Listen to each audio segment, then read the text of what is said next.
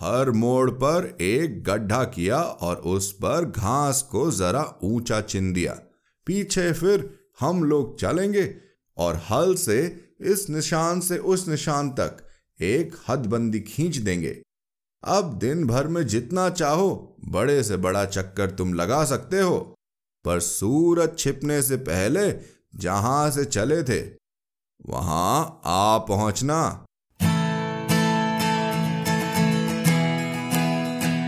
आप सुन रहे हैं कहानी जानी अनजानी, पीयूष अग्रवाल के साथ।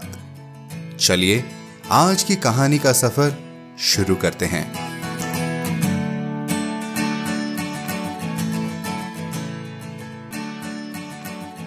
नमस्कार नमस्कार नमस्कार। स्वागत है आपका कहानी जानी अनजानी के 25वें एपिसोड में।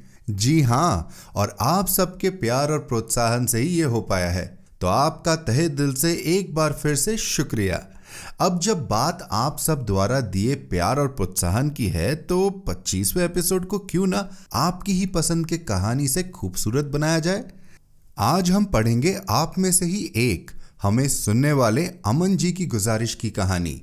लियो टॉल्स्टॉय द्वारा लिखी how much land a man needs का हिंदी रूपांतरण। कितनी ज़मीन, जिसका अनुवाद किया है जैनेन्द्र कुमार जी ने। लियो टॉल्स्टॉय की इस कहानी से गांधी जी बहुत प्रभावित हुए थे और उन्होंने इसका अनुवाद गुजराती में भी किया था।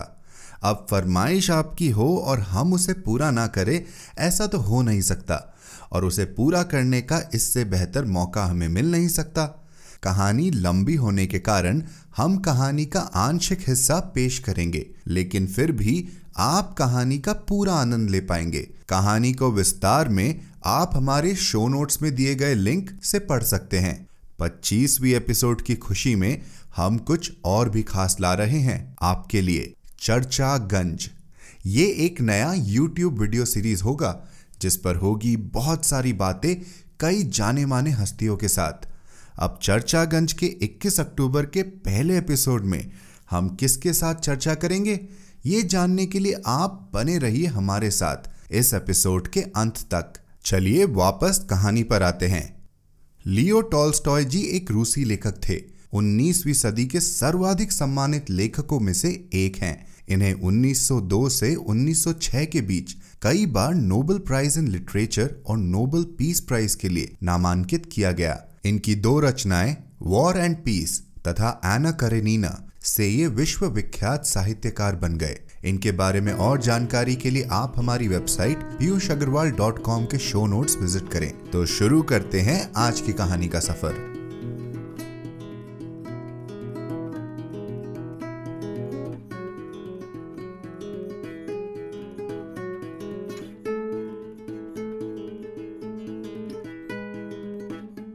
कितनी ज़मीन?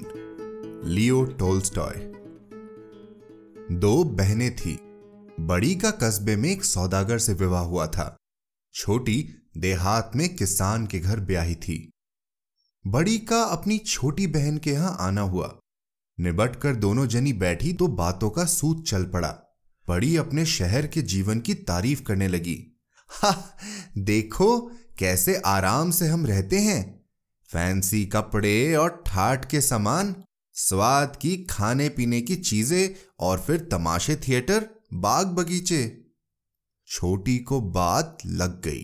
कहा, मैं तो अपनी ज़िंदगी का तुम्हारे साथ अदला बदला कभी ना करूँ। हम सीधे साधे और रूखे से रहते हैं तो क्या? चिंता, फिकर से तो छूटे हैं।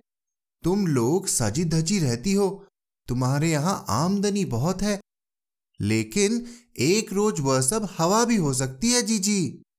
कहावत है कि हानि लाभ दो जुड़वा भाई। अक्सर होता है कि आज तो अमीर है, कल वही टुकड़े के मोहताज है।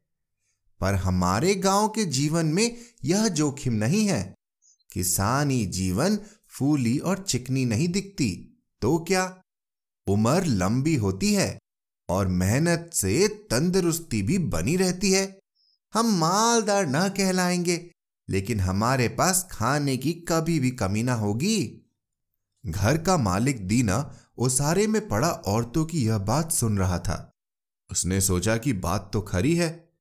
बचपन से माँ धरती की सेवा में हम इतने लगे रहते हैं कि कोई व्यर्थ की बात हमारे मन में घर नहीं कर पाती। बस है तो मुश्किल एक। वह यह कि हमारे पास ज़मीन काफ़ी नहीं है। ज़मीन खूब हो तो मुझे किसी का परवाह न रहे। चाहे शैतान ही क्यों ना हो। वही कोने में शैतान दुबका बैठा था। उसने सब कुछ सुना। वह खुश था किसान की बीवी ने गाँव की बड़ाई करके अपने आदमी को डींग पर चढ़ा दिया। देखो ना, कहता था कि ज़मीन खूब हो तो फिर चाहे शैतान भी आ जाए तो परवाह नहीं। शैतान ने मन में कहा कि अच्छा हज़रत, यही फैसला सही। मैं तुमको काफ़ी ज़मीन दूँगा और देखना है कि उसी से तुम मेरे चंगुल में होते हो कि नहीं। एक दिन दीना घर के उसारे में बैठा हुआ था कि एक सौदागर उधर से गुजरता हुआ उसके घर आया। उससे दीना की बातचीत जो हुई तो सौदागर ने कहा कि मैं नर्मदा नदी के उस पार से चला आ रहा हूँ। वहाँ पंद्रह सौ एकड़ उम्दा ज़मीन, कुल पाँच सौ रुपए में मैंने खरीदी थी।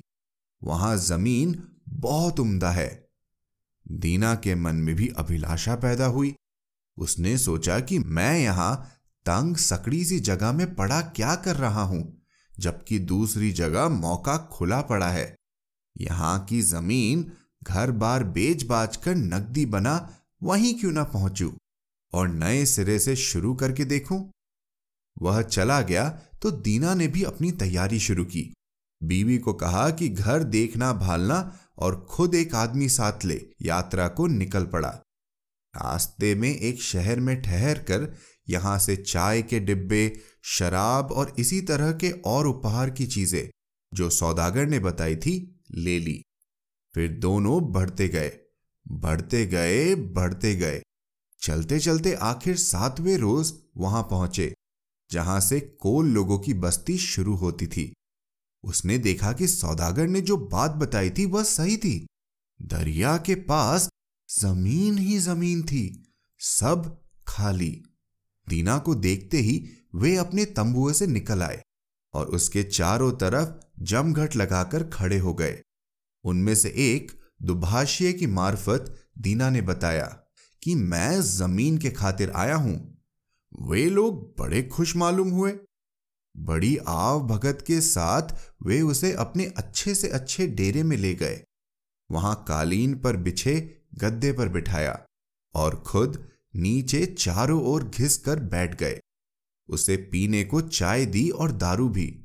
उसकी मेहमानी में बढ़ बढ़कर दावत हुई। दीना ने भी गाड़ी में से अपने पास से भेंट की चीज़ें निकाली और सबको थोड़ी थोड़ी चाय बांटी। कोल लोग बड़े खुश थे। उन्होंने आपस में हुए अजनबी की बाबत खूब चर्चा की। फिर दुभाषिये से कहा कि, मेहमान को सब समझा दो। दुभाषिये ने कहा कि, ये लोग कहना चाहते हैं कि हम आपके आने से खुश हैं। हमारे यहाँ का कायदा है कि मेहमान की खातिर जो हमसे बन सके करे। आपकी कृपा के हम कृतज्ञ हैं। बतलाइए कि हमारे पास कौन सी चीज़ है जो आपको सबसे पसंद है, ताकि हम उससे आपकी खातिर कर सके। दीना ने जवाब दिया, कि जिस चीज़ को देखकर मैं बहुत खुश हूँ, वह आपकी ज़मीन है। हमारे यहाँ ज़मीन की कमी है और वह उपजाऊ भी इतनी नहीं होती। लेकिन यहाँ उसका कोई पार नहीं है और वह ज़मीन उपजाऊ भी खूब है। मैंने तो अपनी आँखों से यहाँ जैसी धरती दूसरी देखी नहीं। दुभाषिये ने दीना की बात अपने लोगों को समझा दी। कुछ देर वे आपस में सलाह करते रहे। यह बातचीत चल रही थी कि एक आदमी बड़ी सी बालदार टोपी पहने वहाँ आ पहुँचा। सब चुप होकर उसके सम्मान में खड़े हो गए। दुभाषिये ने कहा कि यही हमारे सरदार हैं। दीना ने फ़ौरन अपने सामान में से एक बढ़िया लबादा निकाला और चाय का एक बड़ा डिब्बा और अन्य चीज़ें सरदार को भेंट की। सरदार ने भेंट स्वीकार की और अपने आसन पर आ बैठा। बैठते ही कोल लोगों ने उससे कुछ कहना शुरू किया। सरदार कुछ देर सुनता रहा, फिर उसने उन्हें चुप रहने का इशारा किया। उसके बाद दीना की तरफ़ मुखातिब होकर हिंदुस्तानी में कहा, इन भाइयों ने जो कहा, ठीक है, जितनी ज़मीन चाहे चुन लो, हमारे यहाँ उसका घाटा नहीं है। दीना ने सोचा कि मैं मनचाही जितनी ज़मीन कैसे ले सकता हूँ? पक्का करने के लिए दस्तावेज़ वगैरह भी तो चाहिए। नहीं तो जैसे आज इन्होंने कह दिया कि ये तुम्हारी है पीछे वैसे ही उसे भी ले सकते हैं। प्रकट में उसने कहा, आपकी दया के लिए मैं कृतज्ञ हूँ। आपके पास बहुत धरती है और मुझे थोड़ी सी चाहिए। लेकिन मुझे भरोसा होना चाहिए कि मेरा अपना छोटा टुकड़ा कौन सा है और यह कि वह मेरा ही है। क्या ऐसा नहीं हो सकता कि ज़मीन को नाप लिया जाए और उतना टुकड़ा फिर मेरे हवाले कर दिया जाए। मरना जीना ईश्वर के हाथ में है और संसार में यही चक्कर चलता है। आप दयावान लोग तो मुझे यह देते हैं, पर हो सकता है कि आपके पीछे आपकी औलाद उसी को वापस ले लेना चाहे। तब? सरदार ने कहा, तुम्हारी बात ठीक है। ज़मीन तुम्हारे हवाले ही कर दी जाएगी। दीना ने कहा आ, सुना है यहाँ एक सौदागर आया था उसको भी आपने ज़मीन दी थी और उसे बाबत कागज़ पक्का कर दिया था। वैसे ही मैं चाहता हूँ कि कागज़ पक्का हो जाए। सरदार समझ गया बोला हाँ ज़रूर ये तो आसानी से हो सकता है। हमारे यहाँ एक मुंशी है कस्बे में चलकर लिखा पढ़ी पक्का कर ली जाएगी और रजिस्ट्री हो जाएगी। दीना ने पूछा कीमत की दर क्या होगी?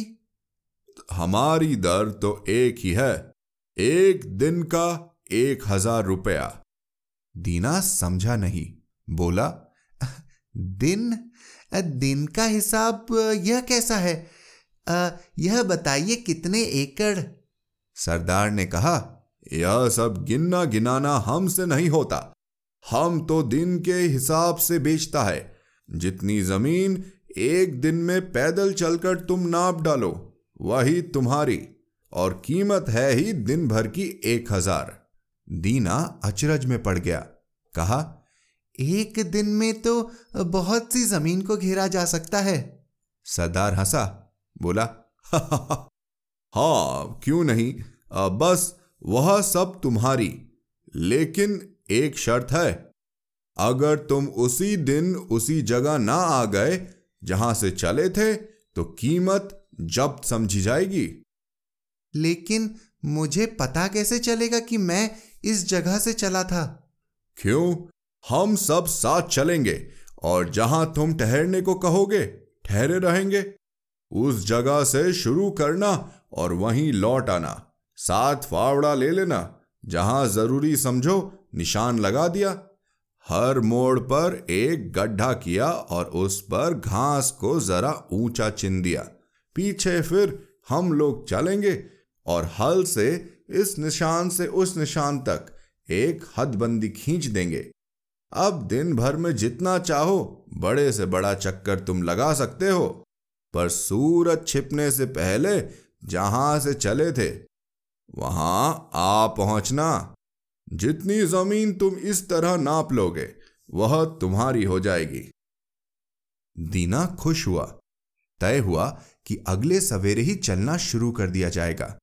फिर कुछ गपशप हुई खाना पीना हुआ। ऐसे ही करते करते रात हो गई। दीना के लिए उन्होंने खूब आराम का परों का बिस्तर लगा दिया और वे लोग रात भर के लिए विदा हो गए। कह गए कि पौ फटने से पहले ही वे आ जाएँगे, ताकि सूरज निकलने से पहले पहले मुकाम पर पहुँच जाया जाए। दीना अपने परों के बिस्तर पर लेटा तो रहा, पर उसे नींद ना आई। रह रहकर वह ज़मीन के बारे में सोचने लगता था। चलकर मैं कितनी ज़मीन नाप डालूं, कुछ ठिकाना है? एक दिन में पैंतीस मील तो आसानी से कर ही लूँगा। दिन आजकल लंबे होते हैं। और पैंतीस मील। कितनी ज़मीन उसमें आ जाएगी? उसमें से घटिया वाली तो बेच दूँगा या किराए पर उठा दूँगा। लेकिन जो चुनी हुई बढ़िया होगी, वहाँ अपना फार्म बनाऊँगा। दो दर्जन तो बैल फ़िलहाल काफ़ी होंगे। दो आदमी भी रखने होंगे। कोई डेढ़ सौ एकड़ में तो काश्त करूँगा। बाकी चर्राई के लिए। दीना रात भर पड़ा ज़मीन आसमान के कुलाबे मिलाता रहा। देर रात कहीं थोड़ी नींद आई। आँखें झपी होगी कि किसी के बाहर से खिलखिलाकर हंसने की आवाज़ उसके कानों में आई। अचरज हुआ कि यह कौन हो सकता है? उठकर बाहर आकर देखा कि कोल लोगों का वह सरदार ही बाहर बैठा ज़ोर ज़ोर से हंस रहा है। हँसी के मारे अपना पेट पकड़कर रखा है। पास जाकर दीना ने पूछना चाहा आप ऐसे हंस क्यों रहे हो? लेकिन अभी पूछ पाया नहीं था कि देखता क्या है कि वहाँ सरदार तो है ही नहीं, बल्कि वह सौदागर बैठा है, जो अभी कुछ दिन पहले उसे अपने देश में मिला था और जिसने इस ज़मीन की बात बताई थी। तब दीना उससे पूछने को हुआ कि यहाँ तुम कैसे हो और कब आए, लेकिन देखा तो वह सौदागर भी नहीं था, बल्कि खुद शैतान है, जिसके खुर हैं और सींग है। वही वहाँ बैठा, ठहाके मारकर हंस रहा है। सामने उसके एक आदमी पड़ा हुआ है, नंगे पैर। बदन पर बस एक कुर्ता धोती। ज़मीन पर वह आदमी आधे मुँह बेहाल पड़ा है। दीना ने सपने में ही ध्यान से देखा कि ऐसा पड़ा हुआ आदमी कौन है और कैसा। देखता क्या है कि वह आदमी दूसरा कोई नहीं, खुद दीना ही है और उसकी जान निकल चुकी है। यह देखकर मारे डर के वह घबरा गया। इतने में ही उसकी आँख खुल गई। उठकर सोचा कि सपने में आदमी जाने क्या क्या वाहियात बातें देख लेता है। हाँ यह सोचकर मुँह दरवाजे के बाहर झाँक कर देखा तो सवेरा होने वाला था। सोचा, समय हो गया, उन्हें अब जगा देना चाहिए, चलने में देर ठीक नहीं। वह खड़ा हो गया और गाड़ी में सोते हुए अपने आदमी को जगाया। कहा कि, गाड़ी तैयार करो। खुद को लोगों को बुलाने चल दिया। जाकर कहा हाँ सवेरा हो गया है, ज़मीन नापने चल पड़ना चाहिए।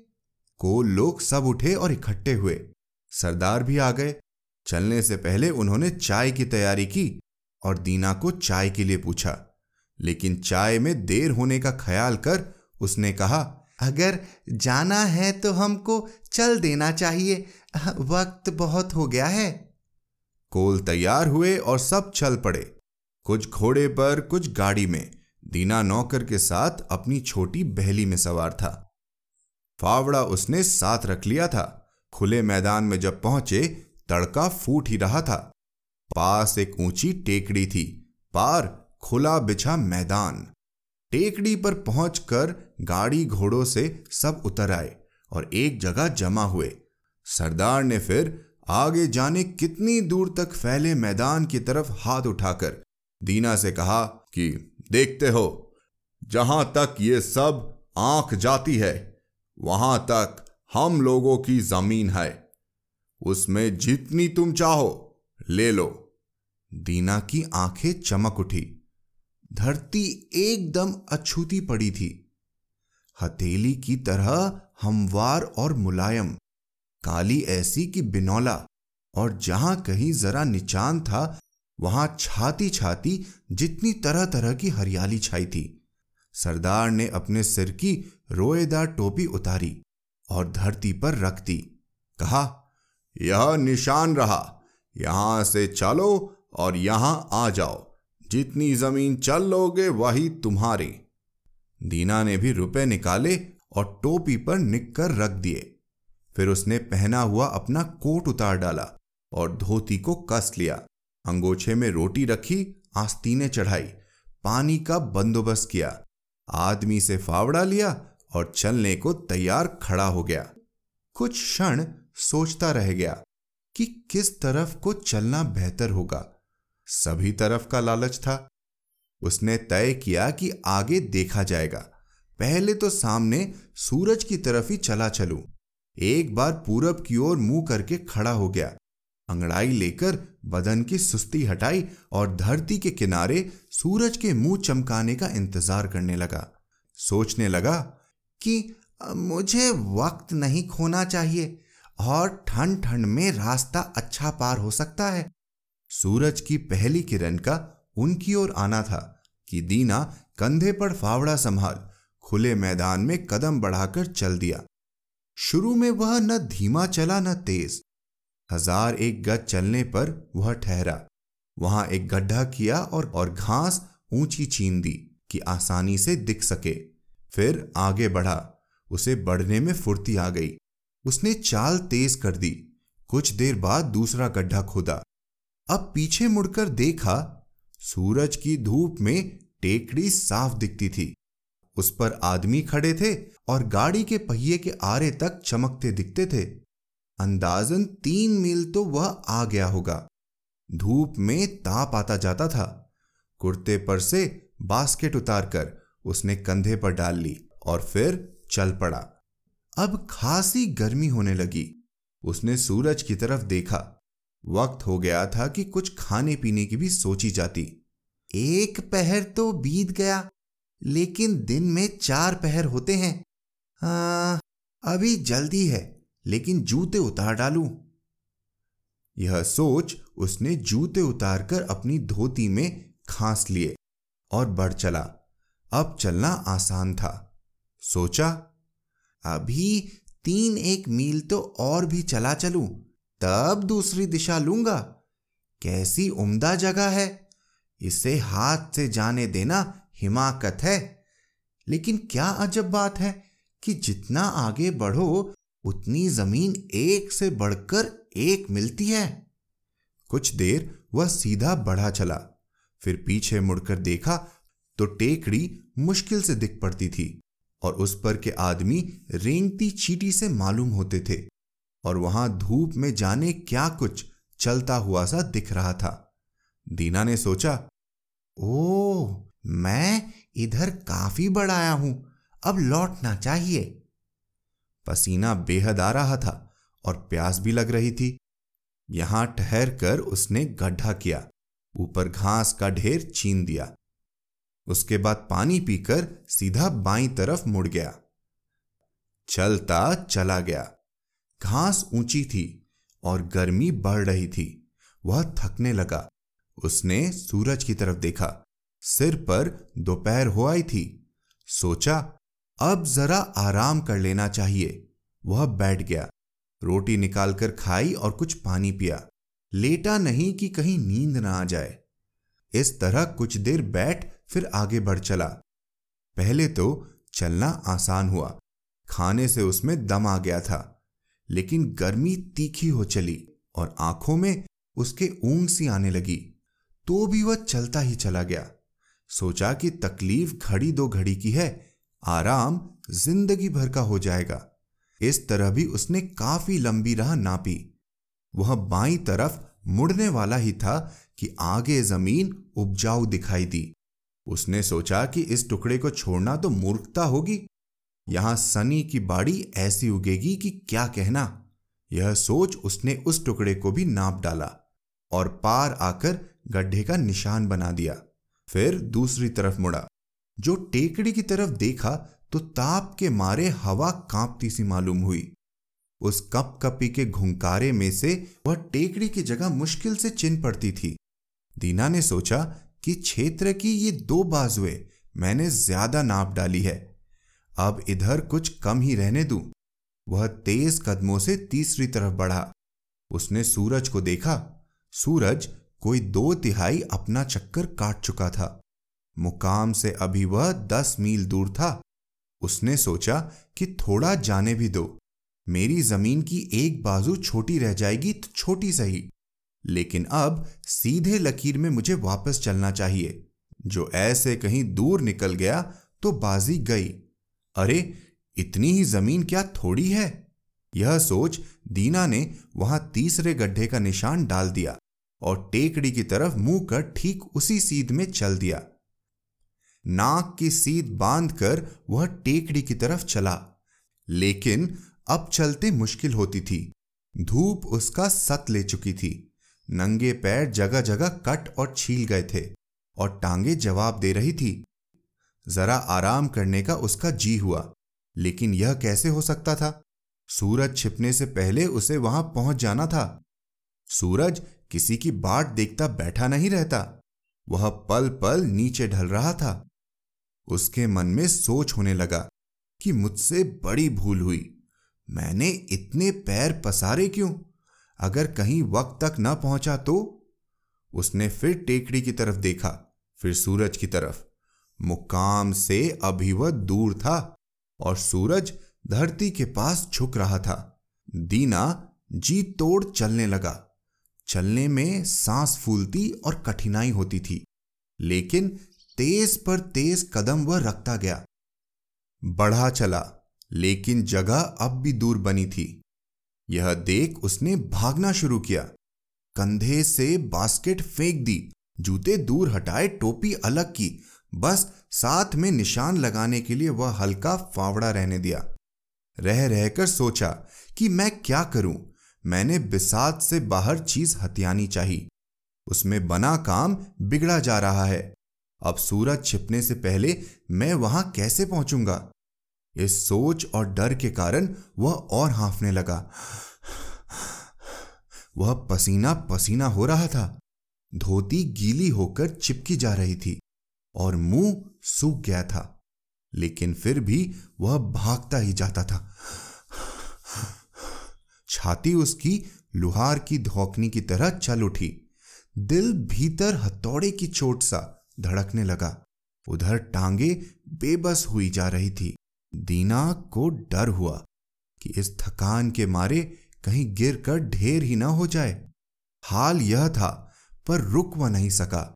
इतना भाग कर भी अगर मैं जब रुकूँगा तो वे सब लोग मुझ पर हंसेंगे और बेवकूफ़ बनाएँगे। इसलिए उसने दौड़ना न छोड़ा। दौड़े ही गया, दौड़े ही गया। आगे कोल लोगों की आवाज़ सुन पड़ती थी। वे उसको ज़ोर ज़ोर से कहकर बुला रहे थे। इन आवाजों पर उसका दिल और सुलग उठा। अपनी आखिरी ताकत समेट कर दौड़ा। सूरज धरती से लगा जा रहा था। तिरछी रोशनी के कारण वह खूब बड़ा और लड्डू सा लाल दिख रहा था। सूरज बहुत नीचे पहुँच गया था, लेकिन दीना भी जगह के बिल्कुल किनारे आ लगा था। टेकड़ी पर हाथ हिला हिलाकर बढ़ावा देते हुए कोल लोग उसे सामने दिखाई देते थे।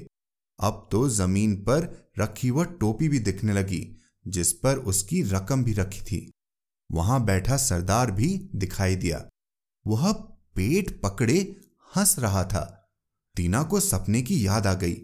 उसने सोचा कि हाय, ज़मीन तो काफ़ी नाप डाली, लेकिन क्या ईश्वर मुझे उसको भोगने के लिए बचने देगा। मेरी जान तो नहीं दिखती है। मैं मुकाम तक अब नहीं पहुँच सकूँगा। दीना ने हसरत भरी निगाह से सूरज की तरफ़ देखा। सूरज धरती को छू चुका था। वह बची खुची अपनी शक्ति से आगे बढ़ा। कमर झुकाकर भागा, जैसे कि टांगे साथ न देती हो। टेकड़ी पर पहुँचते पहुँचते अंधेरा हो गया था। उसने ऊपर देखा। सूरज छिप चुका था। उसके मुँह से एक चीख सी निकल गई। ओ मेरी सारी मेहनत व्यर्थ हो गई। यह सोचकर वह थमने को हुआ, लेकिन उसे सुन पड़ा कि लोग टेकड़ी पर खड़े हैं और उन्हें सूरज अब भी दिख रहा होगा। सूरज छिपा नहीं है, अगरचे मुझको नहीं दिखता। यह सोचकर उसने लंबी सांस खींची और टेकड़ी पर आँख मूंद कर दौड़ा। चोटी पर अभी धूप थी, पास पहुँचा और सामने टोपी देखी। बराबर सरदार बैठा, वहीं पेट पकड़े हंसे जा रहा था। दीना को फिर अपना सपना याद आया और उसके मुँह से चीख निकल पड़ी। टांगों ने जवाब दे दिया। वह मुँह के बल आगे को गिरा। और उसके हाथ टोपी तक आ पहुँचे। खूब खूब, सरदार ने कहा। देखो, उसने कितनी ज़मीन ले डाली। दीना का नौकर दौड़ा आया और उसने मालिक को उठाना चाहा। लेकिन देखता क्या है कि मालिक के मुँह से खून निकल रहा है। दीना मर चुका था। को लोग दया से और व्यंग से हंसने लगे। नौकर ने फावड़ा लिया और दीना के लिए कब्र खोदी और उसमें लिटा दिया। सिर से पाँव तक कुछ दो गज, छह फुट ज़मीन उसे काफ़ी हुई।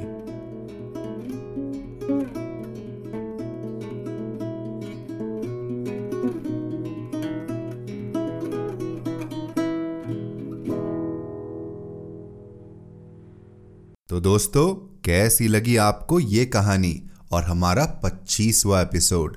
इंसान की ख्वाहिश और ज़रूरत के सही मायने समझाती है ये कहानी। क्या आपके पास भी कोई ऐसी कहानी है जो आप कहानी जानी अनजानी पर सुनना चाहते हैं? तो बस हमें आज ही लिख भेजिए। Hello at the rate Piyush Agarwal dot com पर। रुकिए रुकिए, अभी पच्चीसवा एपिसोड का जश्न समाप्त नहीं हुआ। जैसा कि हमने एपिसोड की शुरुआत में बताया, हम ला रहे हैं नया यूट्यूब सीरीज़ चर्चागंज।